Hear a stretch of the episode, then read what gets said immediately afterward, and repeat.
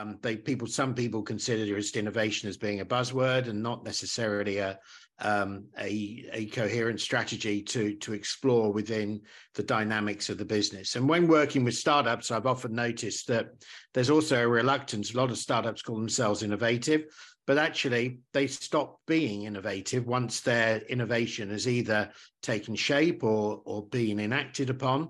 They become much more recursive and much more thoughtful about not impacting or, or changing. They just want to exploit what they brought to the marketplace. Innovation in leadership is something which for me is has to be part of a strategy.